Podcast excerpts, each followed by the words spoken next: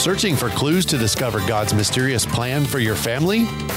Then don't change that dial. Join us now in our discussion of the mystery of parenthood. Here are your hosts, Trey and Stephanie Cashin. Good afternoon. Uh, this is Trey. Stephanie's on.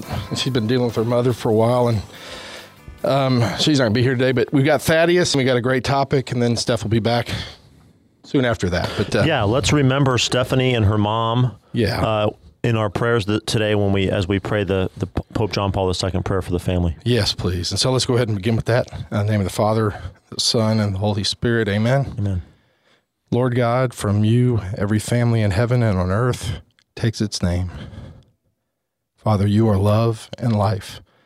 Through your Son, Jesus Christ, born of woman, and through the Holy Spirit, the fountain of divine charity, grant that every family on earth may become for each successive, successive generation a true shrine of life and love. Grant that your grace may guide the thoughts and actions of husbands and wives for the good of their families and of all the families in the world. Grant that the young may find in the family solid support for their human dignity and for their growth in truth and love.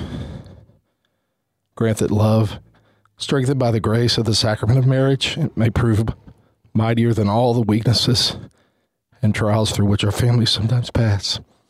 Through the intercession of the Holy Family of Nazareth, grant that the church may fruitfully carry out her worldwide mission in the family and through the family. We ask this of you, who is life, truth, and love, with the Son and Holy Spirit. Amen. Amen. St. John Paul II, Pray for us. Holy Family of Nazareth. Pray for us. Amen. Father, Son, Holy Spirit. Hold on, go ahead. Thaddeus. Okay. So, um, I have a little device, you know, a little helper app that I use on my on my computer. It's called CloudApp. It's a little device that Yeah, I've never seen that before. Yeah, you can.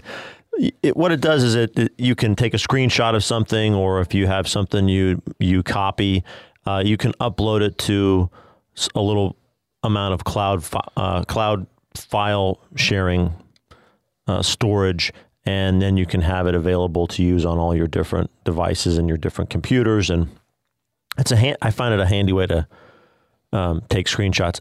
Anyway, that's all preface to this company that runs this makes this little program. Uh, they have a blog, and a lot of it is usually. Um, I, I think it's mostly for for developers and and and tech stuff.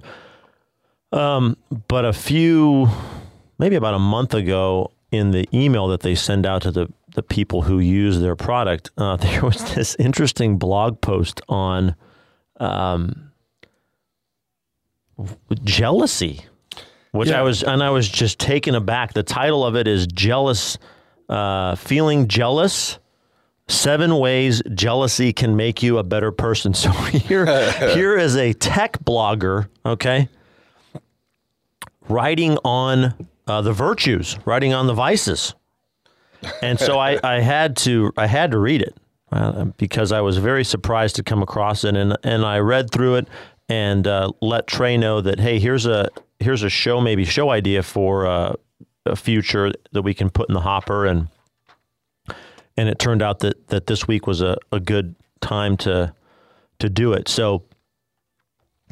I thought that what uh, let me first me- first of all mention to you that uh, and we'll we'll link to this. Uh, getting your ESPN, ESPN, alerts, right. huh? But that's the way, buddy. Your last minute. That's the way. Um, um, the author defines uh, jealousy through psychology, Right. and she she gives kind of this uh, very cumbersome definition. It was hard to. It's hard to. Yeah. really Um, she says the difference between envy and jealousy is that envy is when you want something someone else has. Okay. And jealousy is when there's something you want that someone else might be taking away from you. Okay. And then she links to a psychologist article, and, and the psychologist, he essentially says uh, jealousy is when you are worried that say your girlfriend is dancing with the attractive guy and he's gonna he's gonna steal your girlfriend away from you. It's not it's not envy because you're not feeling inadequate or less than him. You might believe that you're also attractive. What you're worried about is that he's going to take your something you want or that is yours away from you. Huh. Whereas envy in this psychologist definition is you feel inadequate or you feel uh, like someone, another person has an attribute that you want and that you're jealous of. Or there, I'm mixing my terms again. Uh, that you you wish you had. Yeah, no, it's funny. I think it's the the point that's being brought up here that's I think critical. That's not the classic Christian definition of envy. Right. And that and that again, that's really the cornerstone of, of having any reasonable argument with anybody, particularly when you're talking about cultural issues as opposed to Christians. You've got to define your terms. Yes. I mean, uh, and and come to an agreement on what we're saying because so much in this day and age um, of what how many ever characters you have on a on a tweet or 140.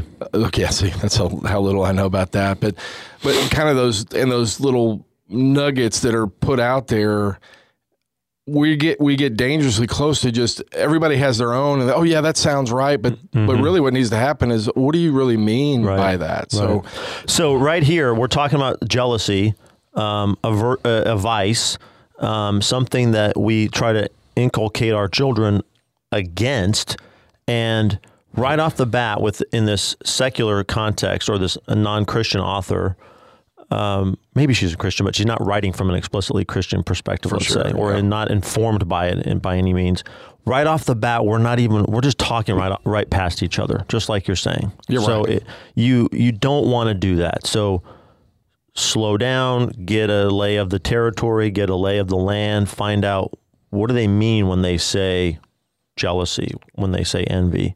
That's a great, and that's a really important point, both for with our kids and what they do, because what happens is, is sometimes you can be arguing about something that you're not really arguing about because you haven't really sat down and, and come to agreement on what terms mean. Yep. And if you, if you, it, I mean, you could see how it'd be pretty easy. Jealousy is a good thing, you know. Well, then if you just start in the argument about jealousy, you could go on and on with neither person really agreeing on what jealousy means and really accomplish 0 mm-hmm. and, and whereas if you go back and and take the time to well so what do you mean by that? Though this is what i mean by it. You can oftentimes find commonalities which i think i mean you can find things that are yeah okay there's a part of tr- there's part truth to that but it's not we wouldn't call that jealousy. So anyway. Yeah. So then she goes on and she lists these um, these seven ways that she claims jealousy can make you a, a better person, quote unquote, better person. And her her little subtitles are uh, get more of what you want, challenge your assumptions, become a better communicator, up your game, get to know when you need a timeout, know what you have that they don't, and forgive yourself. Okay. I think before we go get into those, I thought it would be worthwhile to, all right, well, let's look at what the Catholic Christian classical tradition says about jealousy, says about envy, and kind of get that out on the table. And then we'll try to take apart the article as far as we can for, you That's- know, the remainder of the correct, yeah. show. And, and, um, Because envy is, I- and again, I I'm not so sure, and hopefully you've done on uh, how do you, what are the distinctions between jealousy right. and envy? That's the thing we're going to tackle next. Good. Yeah. Why Exactly. don't you go ahead and lead that? Because I mean, obviously, envy is one of the seven Deadly sins. deadly sins. So, so we got to make sure, Right. If you're saying anything about envy, that we got to. And I got to I got to tip my hat to um, Dr. Taylor Marshall. He's an Aggie up in Dallas, uh, moral philosopher, and he has a great acronym, PALE GAS, for the seven deadly sins, and that is pride, anger, lust, envy, gluttony, avarice, and sloth. So that's how you can remember them. Pale gas. Pale gas. Pale gas. right. That's good. Okay. Uh, you suck that, that gas into your body of the seven deadly sins, and you're going to turn pale real quick. That's great. Um, but I relied on um, another great living Catholic philosopher, um, Peter Kreeft. Oh, awesome. And two, I went to two of his books, Practical Theology, which he takes uh, St. Thomas's Summa Theologiae and breaks it down into 358 questions uh, that your mind can help you become a saint. The, the subtitle is Spiritual Direction from St. Thomas Aquinas. So that's Practical Theology, Peter Kreeft. And then his book, Back to Virtue, uh, which both of these are published by Ignatius Press. So that's kind of my source material. Great sources. I mean, I, For breaking Peter this Kreeft down. is my favorite. Yeah. one of my favorites. And what a lively writer. I mean, just Yes. a wonderful. yeah, I'll tell you, as a as a parent, His books are fun to read because he's such a good writer. if you want, I, I, I- there's you can find some that are like Jesus Shock, for example, particularly as they get older. There are you can teach writing to your kids by showing how he's able to convey ideas in absolute minimal words. Such economy of So language. so clear though. I mean. I, anyway, I, I would say that any anybody, if you even if it was just to teach people how to write, Mm-hmm. I would in, I would include him. But he's easy to read, very clear, and on difficult subjects is something that you can you can really pick something up. yeah. Whereas you might go read try to read some other theologian, and it's very difficult and a lot of work. You're going to be plowing through, whereas Peter Kreeft, it's going to be a joy. Yeah, You know? you'll laugh a lot. You will. You will. Okay, But, uh, so um, Kreeft, he starts out by explaining that in classical, the classical understanding of, let's say, envy, jealousy, passions, uh, these are passions that we have. Okay. Now, the modern world uses passion in a very different way than the traditional use of the term. And it's this kind of this more positive aspect of, you know, you hear often, what are you passionate about? Do what you're passionate about. And that's not that's not what we're meaning here when we're when we're using the term passion. But passions are feelings, are desires. They're not acts of the will. They're not acts of the body. Right. Okay, they reside in the soul, not the body. Our will is an aspect of our reason, not a passion. So we've got our passions, which are our desires. We have our will, which is a an aspect of the reason. And one of the he gives this little analogy, which I think is really helpful. He says, "Okay, think of the soul as a school. Okay, the will is the headmaster of the school, the principal of the school. And reason is the teacher in the school. And the passions are the students. Hmm.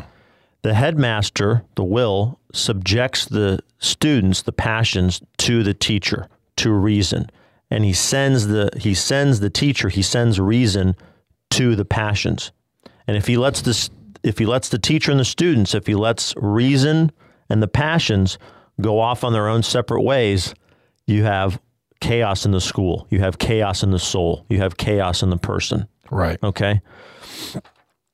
Christ, the Logos, is the ultimate teacher. He's the Word made flesh, right? Mm-hmm. So the bottom line is for the human person, subject all of our passions to Christ, put all of our passions under the perfect teacher, Christ. Right. Okay.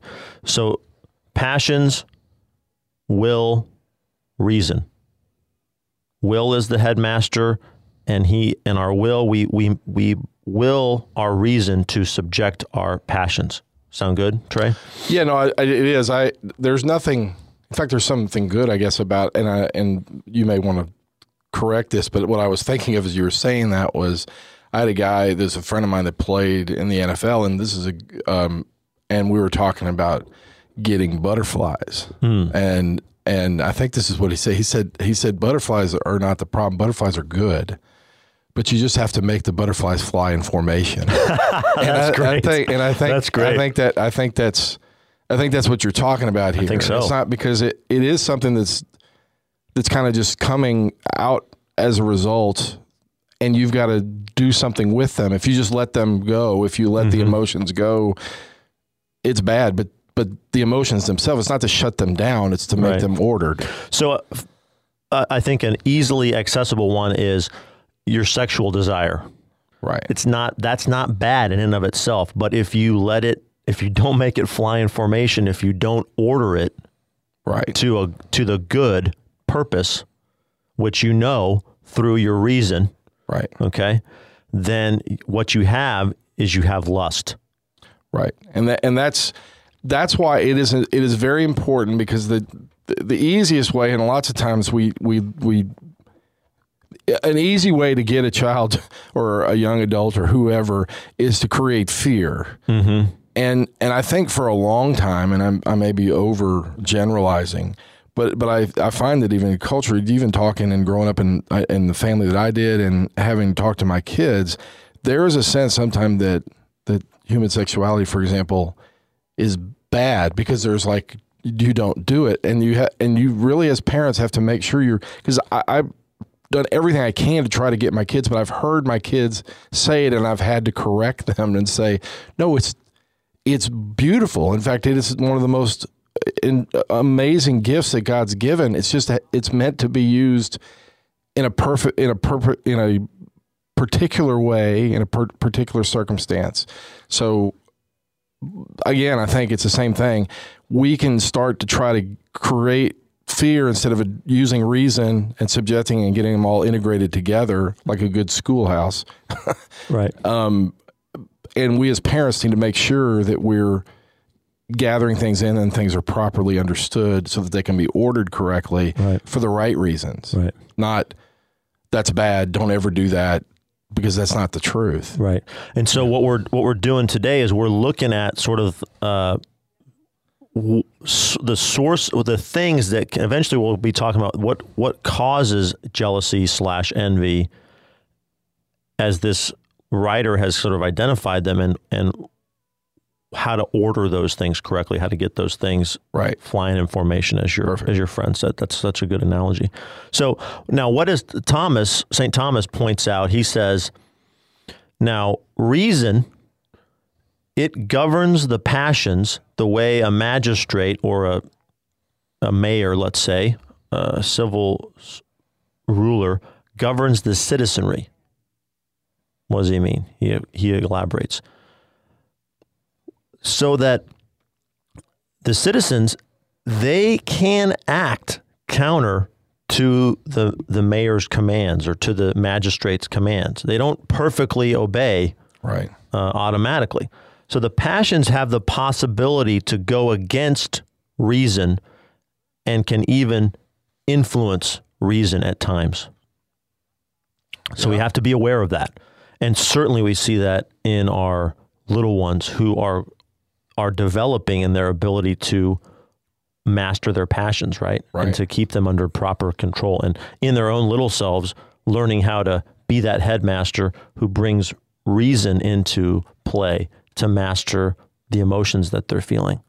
Yeah, I, I mean, when when you're talking about this again, I think this is another way of doing. it. We've talked about this before, but I think when you see young children, maybe before they can even speak, you can teach this. Maybe they're hungry and they don't know how to communicate that they're hungry, and so they can throw a temper tantrum. If you can teach them sign language, and then again get them to order basically to say now how would, would you like to ask? This is how you ask thank you. Say that you're hungry and teach them to communicate. That's what you're teaching them even that early in life is there's a there's something I'm I mean it's I'm hungry. I want I, I want I want to get that and I don't know how to ask for it so I'll throw a temper tantrum. As a parent you're just saying okay that's a normal deal. There's nothing wrong with that. That's a, a sensation that you're having. Uh, something that you need. Now just communicate it reasonably to somebody else and because we love you we're going to take care of you. Mm-hmm. That I think that's a simple way mm-hmm. of showing that we have to learn how to grapple with, how to order, how to properly mm-hmm. manage those. I don't know passions that, that that tend to bubble up as a result of things. And this is a point of um, association, let's say, with the article that we're critiquing, Right. because one of the things she sug- we're jumping ahead a little bit. One of the things she suggests is that jealousy should should indicate to you that you should become a better communicator, and that's exactly what you're saying there. So, Right. if if we can communicate our desires, our worries, whatever it is that we're feeling, whatever our passions are driving within inside of us, and we can get those out and express them, that can help us order them. Right. And that's why this is so this is an important exercise. I mean, I, I hope that everybody listening enjoys it, but it's important because stuff comes out like this and there are pieces of the truth there. We just have to kind of reframe it through the lens of our faith Right. to get it proper and say, okay, yeah, we can agree with you on this, but this is how we would explain it. Right it. now, now her shortcoming is that she starts off by saying jealousy can help you know to get more of what you want, and she would probably say, "Well, you should communicate better so you can get more of what you want," and that's not exactly right either. That's not morally Right. uh, fruitful either. Right. Anyway. We're jumping ahead. Okay. So Kreeft says that St. Thomas identifies two kinds of passions. And one of these types of passions, that can be our word for the day, Okay. which is irascible, irascible passions. Yeah. Okay. Irascible passions are the passions that uh, desire, that make us want to move away from something, that we hate it or we fear it. Those are your irascible, irascible passions. And your concupiscible passions, and I know we've heard concupiscence on this show before. Our concupiscible passions are our desires that make us want to move toward an object, that make us want to love and Right. desire something. So, envy slash jealousy, most likely you would probably put in the concupiscible passion category, right? It arises out of those disordered concupiscible passions. Is that fair to fair to say? I would think so. Yeah, Okay. I'm not an expert on that, but but I, that seems like that would make sense. Okay, because you're you're seeing in other. If we even just take her definitions, you're seeing in someone else something that you want, or you're worried that someone's going to take away something that you have, and you want to hold on to that thing. So it's it's concupiscible passions. Right, yeah. Okay. Um. So Thomas, he defines envy as sorrow at another's good. Yes. Now, we both have multiple children in our families, and thankfully, we can both say that we've never seen that in operation in our children, right? We've never seen our children have uh, sorrow at someone else's good. Yeah, no, no, and that it is. I think, and even the definition, I was just looking at it, which is exactly in line with what he says. You know, that resentment or sadness, you know, at another's good fortune. I think as a parent, that is one of the most critical things to do, is to create. I don't know, for lack of a better term, kind of a team mentality mm-hmm. that that when you see that sadness at somebody else's, that that's a that's an opportunity to talk through that with them and begin to talk about you know whatever good he or she has whatever blessing that they have is something that we hold together as a family because we share a name. Um, so i think those are things to look at i would not let that go. Now you may if they're having a fit because and just flat out angry that's not the time to do it. You need to wait for a, another time. But i do think that that's an important thing when you recognize envy that that you that you begin to address it as they're younger so that they're not I, I see as my kids are older and it's one of the most refreshing things to see the older ones when instead of being that that they're excited about their brother or sister or wow that's pretty good i'm excited for them you mm-hmm. know mm-hmm. and i that's i think i think that's over time something that we've tried to work at it's part of the pitching those pennies in you know doing it and it's exciting to see it come naturally to where they're when somebody else is having success man that's that's my brother you know, yeah. my No, sister. I have younger children than you do. no it and is. it's a work I have one child in particular who shall remain nameless, and this child really struggles with envy. yeah Really struggles with envy, and we are we are just right in the trenches right now. I mean, it is combat over this aspect Right. of their of their character. So Kreeft makes this just this wonderful point that envy is the only sin that gives the sinner no pleasure at all. You don't get any pleasure out of feeling envy. Wow. It's not like it's not like lust. It's not like um, you know you might get pleasure even out of anger by by Yeah, no, destroying sure. the thing that you're you're angry at. Um, according to Kreeft, it therefore shows two important truths about sin. Two important truths about sin. Sin removes our joy, and sin is deceptive. Yeah. Okay, so why does it remove our? Why does envy show that sin removes our joy? Well, because envy is the opposite of gratitude, as you were saying, or alluding to. And he says, "quote Gratitude is the seed bed of joy. Yes. It leads quickly to hatred, for envy is sorrow at another's good. Envy hates the other for having something good. It's demonic. Wisdom, the book of Wisdom, chapter 2, verse 24 says, By the envy of the devil, death came into the world. Okay? Right. What is the what is that sacred book getting at there? Why was the devil envious? What was he envious about? Well, I mean, I, you've heard the, this of what God had made man to be, Right. and and his and his awareness that God had made man to be in a particular way, an image of God Himself, in in a particular way that no other being would be like, and Mary being the pinnacle of of that. He hated. it. I will not serve mm-hmm. because basically he's basically the devil saw both that God had blessed the human race and that because they were had matter involved with them, he saw that their limitations they're they're beneath me. Mm-hmm. Therefore, I can't serve. You know, and that's that's where the I mean that's as best I can Right. do it. But that is that is envy. It's also pride. It's all it's the it's all the deadly right and I've, I've I've read that he he f- kind of foresaw or could anticipate that okay one of these human beings is going to be elevated to this this position in heaven as as Right. queen that Mary this this Mary is I- going to yeah. and I'm going to have to serve her no way Right, and that's and that is what many of I, I don't. That's what many have said had happened is God part of the the the um,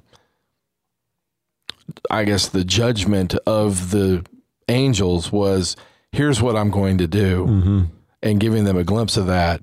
right Choose right it's kind of alluded to in Yeah. Revelation right, and Right. so and so the ones that didn't said, well, they're just they're they got matter, and matter is beneath me, right you know. right So And then you said this team mentality, and Kreeft says envy denies our solidarity with one another, our horizontal nature that we are our brother's keeper. right, He writes, quote, the great vertical fact, okay, of our nature is that we are creatures of God and beloved by God. That is the reason for the first commandment to love God with our whole heart, soul, mind, and strength. But we're also brothers and sisters with one another. We have the same human nature. and just parents out there, if you listen, the vertical and the horizontal, there's a reason that God chose the cross as the sign.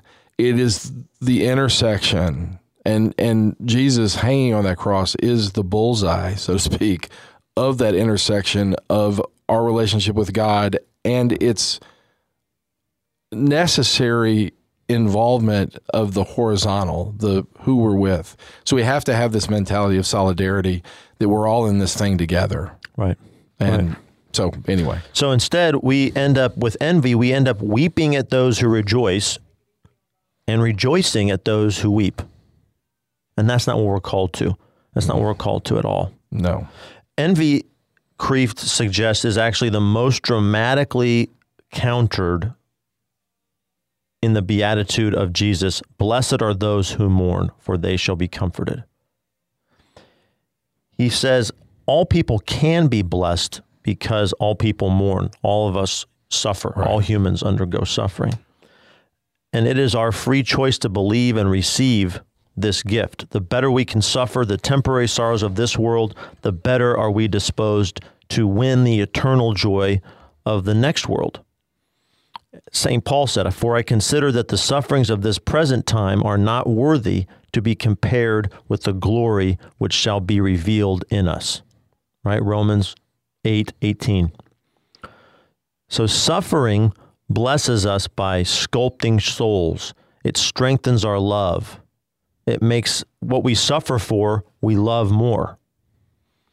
And it teaches us the wisdom endowed only by suffering. And he quotes this rabbi, um, Abraham Heschel, who said, The man who has not suffered, what can he know anyway? you can, like you can hear a, you can hear a rabbi saying that, but there's a lot of there's a lot of wisdom there, a lot of truth there. Um, so, kind of with that groundwork laid out now, uh, do you want to say anything to to sum up uh, the this? No, I just find it traditional the, Catholic the whole, understanding the, of envy the, and jealousy, but particularly with the blessed are those who mourn often I would think that people are envious because they look at themselves and they maybe are suffering or lacking and they see somebody else. And so maybe from that, that, that mourning and not embracing that, mm-hmm. not seeing it um, as a possible blessing, uh, leads us to. So if we deny that, then that means we're going to head towards envy, towards right. I, I, I shouldn't have this instead of embracing, which is again why the cross is central. Why understanding that bad things happen to good people. We've done shows on that before, but I mean, we have to create a culture that is really um, infiltrated or integrated right. in and through our faith of seeing the cross at the center of salvation history, at the center of who we are, and recognizing it for that. And I guess the only other thing is is that that I mean, this popped into my head, and, and while I'm not sure I can articulate it, is at the fall, the fact that God said that in the the woman would increase her, you know, the, her pains in labor, the fruit of love, a child, and even Saint Paul talks about the joy that that is for the joy they they bear the they bear the pains. You know, the mother that the, the mother is able to go through the pains because she's aware of what's on the other side, you know, the child is coming. That God meant from the very beginning to link things that you care about with sacrifice, things that you care about with some sort of pain and suffering. That that's what that's not that love causes that, but that that is if you care enough about something that that you're going to sacrifice enough to where it will hurt. But that is love, which is again perfectly shown in and through Christ on the cross, but is mimicked in every mother who gladly embraces labor pains for the sake of the child who's coming. Right. So, right. Anyway, so he to kind of put a, a bow on on this, he points out that envy is seeing what someone else has and saying, "I want you down there below me." Right. And I want to be above. Right. It's a zero sum game. It's a I have to have 100% and everyone else has zero. That's the only way I can win. If anyone has has some, then I lose. Yep. Okay. It's a half full mentality. My glass, oh, my glass is only half full, and you have the other half. And if I had that other half in my glass, then I would have a full glass, and then I would be satisfied. Yes. Kreeft contrasts this with aspiration which is a good thing. He says aspiration is just saying, I want to be up there with you. I see what you have. I see the good things that you have, and I want to enjoy them with you, and I want to do whatever I, whatever entails to achieve that, to have that. Right, and I, and I think that's it's a half full mentality, and that's a spring that springs into that because I think that's that's where we would probably agree, not in the way she articulates it, but the but the, what she's saying about it, right? We would agree with that, and we as Catholics, as Catholic parents, should be pointing to, hey, we want to be like that. We're short, anyway. Yeah. Uh, so that's great. So then let's let's move on to her article with about we've got about 17 minutes about 17 minutes left. I could have said like about 15 minutes left. it's about 17 minutes and so many seconds. exactly. uh, okay, so the first the her first claim is that okay, if you sense if you feel jealousy, then it helps you to know uh, how to get more of what you want. And I would just kind of spring off of what we just spoke about and say that's not really what she's saying. What she's really identifying is the sense of aspiration that every human being carries around with them. Right. That they they see um, other achievements that people have, other talents that that people have, other uh, abilities that people have uh, acquired and, and practiced within within themselves, and you say, "I want that," or that person looks looks happy and satisfied and fulfilled and I, I want that. Doesn't right. mean that they have to be below me. Absolutely. Just I want to share in whatever it is that what that they have. Right. I think I think a couple things. Love and God is love always multiplies. There's an abundance. That's what abundant life is. So we have to get away. The devil wants to say there's only so much, or if we do what God wants, then we're going to not be able to do what we want. Mm-hmm. There's this sense of it's either or, a zero sum game, which is a lie. Um, with regard to that, I mean, we do want uh, to show our kids and to recognize when we fall short. There's nothing wrong with that. The answer is not to talk ourselves into, well, we're really not short. Mm-hmm. But the aspiration is the other part. You know, we want to have things that we're stretching for, achieving, that we're shooting towards.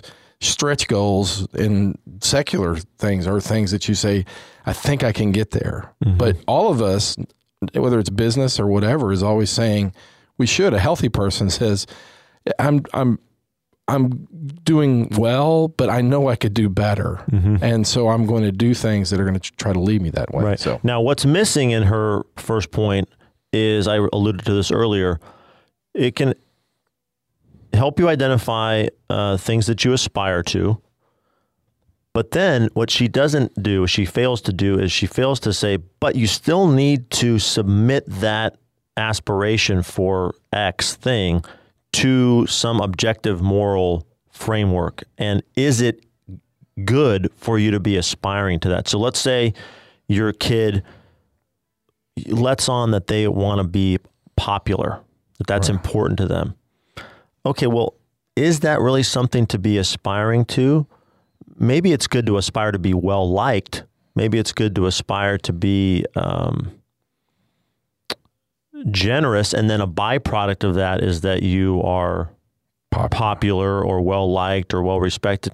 Maybe it's more important to be well respected, Johnny, rather than to be popular. So you still you have to still subject whatever it is that they're aspiring to and and yourself to some kind of objective moral framework. And and, and I would go even further to say from a from a Christian perspective and and you're always setting yourself up it's part it's part of what's wrong with the prosperity gospel is that your success, your happiness is dependent on something that I'm going out to try to get mm-hmm. that's external to me. When in fact, our true happiness is actually to become exactly who God created us to be, right. to use the gifts and talents. So sometimes you see it, and we've talked about it when you do American Idol or something like that, these people who I want to be like pick Beyonce or whoever. Sure uh, flavor Justin Bieber, whoever the whoever it is, I want to be like them.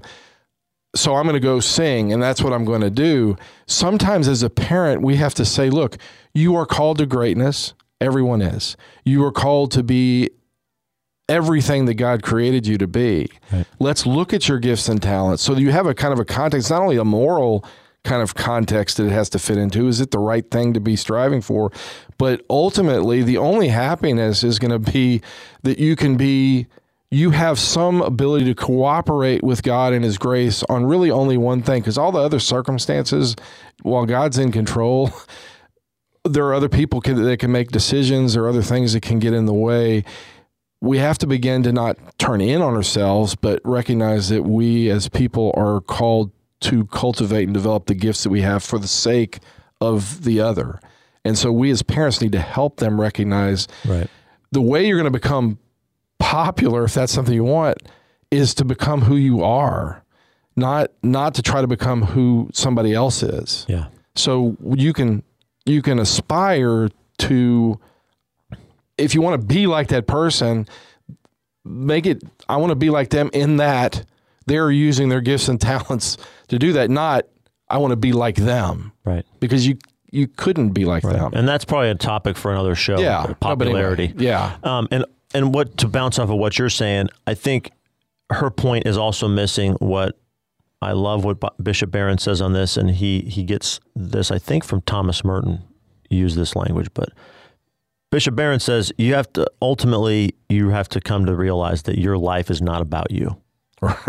okay, and yeah. that you're you want to be part of not the ego drama where you're at the center stage, but you want to be a player, whatever your part is, in the theo in the theo drama because that drama is much more compelling and has much more. It's much more exciting and, and adventurous, and um, is about what you were made for. Right, is God's plan for you, God's drama for your life, not your own and um, so, story for your life. And as parents, your your your job is to echo that over and over again. I try to send texts to my kids as they're older. God's got a plan for your life. Mm-hmm. I I'm I can begin to see it, but I'm so excited to see what he's going to do. And let your kids in on that. You're trying to discern that for your own life, right? All the time, absolutely. And, and try to live. We we need to try to live our. But that is that, that is a that is a way of looking at it that we need to do. But anyway, okay. So on. we've got about ten minutes and twenty seven seconds. Um, so her next point is challenge your assumptions. Jealousy can help you challenge your assumptions. It can help you ask, what's really going on here? Why am I uh, wanting uh, what this other person has, or why am I afraid that something that I love uh, is going to be taken from me by this other person? So dig deeper into your into your desires, into your priorities, and that's kind of linked to her third one: become a better communicator. That if you notice that you're jealous about something, it should be a a, a bell ringing in your head that maybe I need to explain what it is that I want or be able to state what I what I want out of my life so that I won't uh, have these jealous feelings anymore. So, you know, she's clearly hemming and hawing in this article between sometimes jealousy is a good thing and or it's in and of itself, but then she kind of goes back into well, maybe it's and I Maybe it's not a good thing and you should try to root it out, but it can be a means to figuring out what's good and, and what you want. So she's clearly not subjected this to a, a lot of real rigorous no, and that's what I think. I, I think, think she's she's throwing the word around a lot. I would just say that there there are standards that we're called to, and we can see other people who are living more closely to those standards. The, we're there's nothing wrong with that. In fact, we hold saints in high, highest esteem. They've been canonized, so we should read about them. We should see what what they've done and how God's done it, and and they are both the challenge to us that should make us recognize that we're not all that we should be, but they're also the hope for us. It says all we have to do is say, I want to be a saint, and then begin to try to live like one. It's the one prayer that we know God wants to answer. the only person between we we all you know I want a million dollars. I want to be the whatever. Those aren't things. But if you say I want to be exactly who you created me, I want to be a saint. Mm-hmm. God, he he wants to answer that. Mm-hmm. He that you know the answer to that prayer. So I, I just think the, the, the aspirations. It's not jealousy. I don't. When when we look at a saint, it's not jealousy. It's like you said, aspiration, it's admiration, it's veneration, it's wow, look at them. But in looking at their lives, looking at our own and saying, look, St. Augustine was not a perfect person from the beginning. You know, I think it was St. Augustine that said when he looked at the saints of the church put out there, hey, if God can make a saint out of that guy, mm-hmm. he can make it out of me. So it's mm-hmm. it's hopeful. So and it's and it's understanding that even the greatest saints um, had problems. Where you know we have a bad a bad problem, I think, of making saints look like they're this, you know, always perfect, never struggled, never had any issues. And if we read about their lives, that's not true. So they provide hope for us. Anyway. Yeah, definitely. So I think challenge your assumptions, ask what's really going on here. That is good. Yeah. You should, when you do feel those pangs of, of envy, when you sense that in your children, um, do help them to to take some uh, inventory of well, why are you feeling this way? What's right. going on here? But again, I think it comes back to you've got to sub- subject that then to your Catholic moral framework and this just a, a basic question of am I willing the good of the other here in this situation? Am I loving the other person the way that Jesus called me to to do? Right. Um, okay, so then she moves on to uh, this kind of rather strange one of up your game. That jealousy can help you up your game. Uh, you can use this this notion of asking what's really going on here, and ask yourself, well, are you really working as hard as you should be to merit feeling these jealous feelings? Because maybe you're jealous that someone has um, got the promotion before you did in your company. Well, maybe you need to take a hard look at yourself and say, well, maybe I should be, you know, working a few hours longer on Fridays rather than going to Friday afternoon club, and that's why I didn't get this promotion. And I think it's strangely worded at first glance, but I think there she's really onto something. Um, I think and what she's really calling a secular audience to is something that's very familiar to Catholic, which is an examination of conscience. No, I, I think I mean you can actually look at all three of the, the, everything we've been talking about, and and and it points to the fact that there is a standard, and it's there is a standard to which we're called, and that we are we fall short of that standard. Where we differ, I think, is is how we look at the fact that we fall. At that as Christians. We we look at that hopefully. In other words, we're not stuck in the truth that we're falling short. When we recognize that, we can turn to God's grace for that. But I think I think it is that we're always called in the secular world. Benjamin Franklin, when he would work on his virtues, if you read about him, he talks about taking a virtue that you want to, you know, um, develop and then basically every day at the end of the day examine how did I perform on that? That's not a that's not a, from a Christian perspective. That's a secular perspective. But again, it flows from some truth that we all know there's a standard to which we're called that we're falling short of, and we should always recognize both we're falling short and that we need to try harder. But the Christian has even greater hope because grace is that. So before making your oh. Amazon.com purchase, log on to redsearadio.org. Okay, I'm sorry.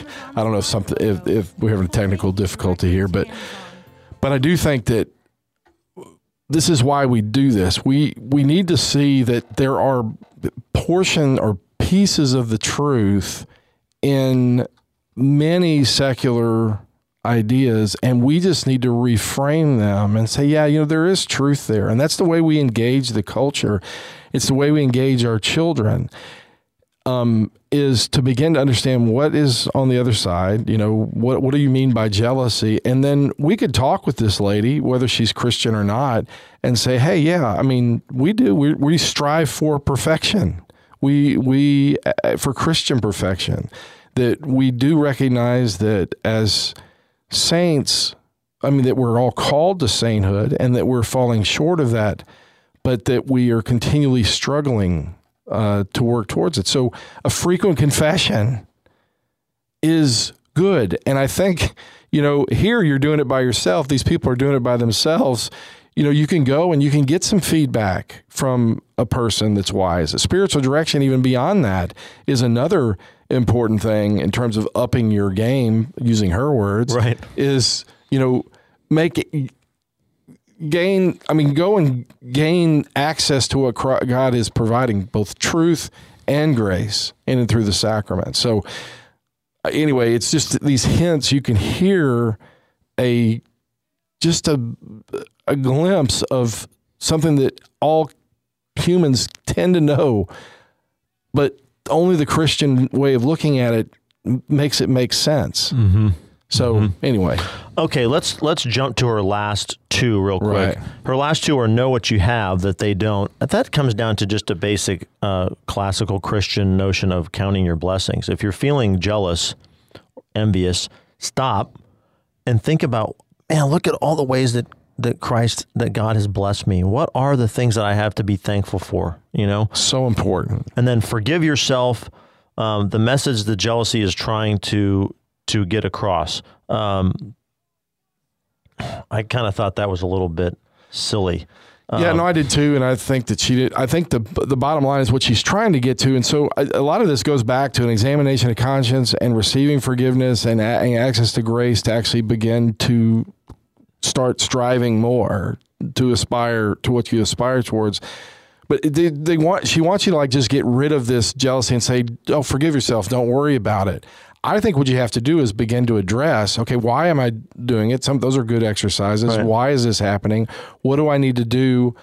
And then receive forgiveness and then put it aside. Mm-hmm. But ask recognize where you're being envious. I think the article is sort of like I said of two minds about jealousy. There's part of like this Yeah. last one. She wants to sort of get rid of it and say no, it's it's bad, uh, let go of it, or it's it's not legitimate. But then there's other times where she's saying no, it can actually be an aid to helping you uh, figure out and, it know, your, know yourself It echoes kind of the Catholic both and deal that she can't grapple with, but we as Catholics can say. Right. We're both a sinner and we're called to sainthood. Right. So- now we have a le- little less than a minute. Um, her last one we didn't get to was uh, get to know when you need a timeout. I guess that means it helps you know when you need a nap. I don't know. I think more like I do think that there's a time that you have to sit back and and go on retreat, for example. I think I think that that's probably more close to the truth. You And- have to take time to to step back and and see what's going on. And as we close out here, that's a reminder that uh, February 17th is the Diocesan Catholic Men's Retreat. Uh, check that out. Think about going on retreat. And Trey, pray. off. yeah. So pray, uh, parent with a purpose, and prepare for God to amaze you. God bless you guys, and we'll see you uh, next week.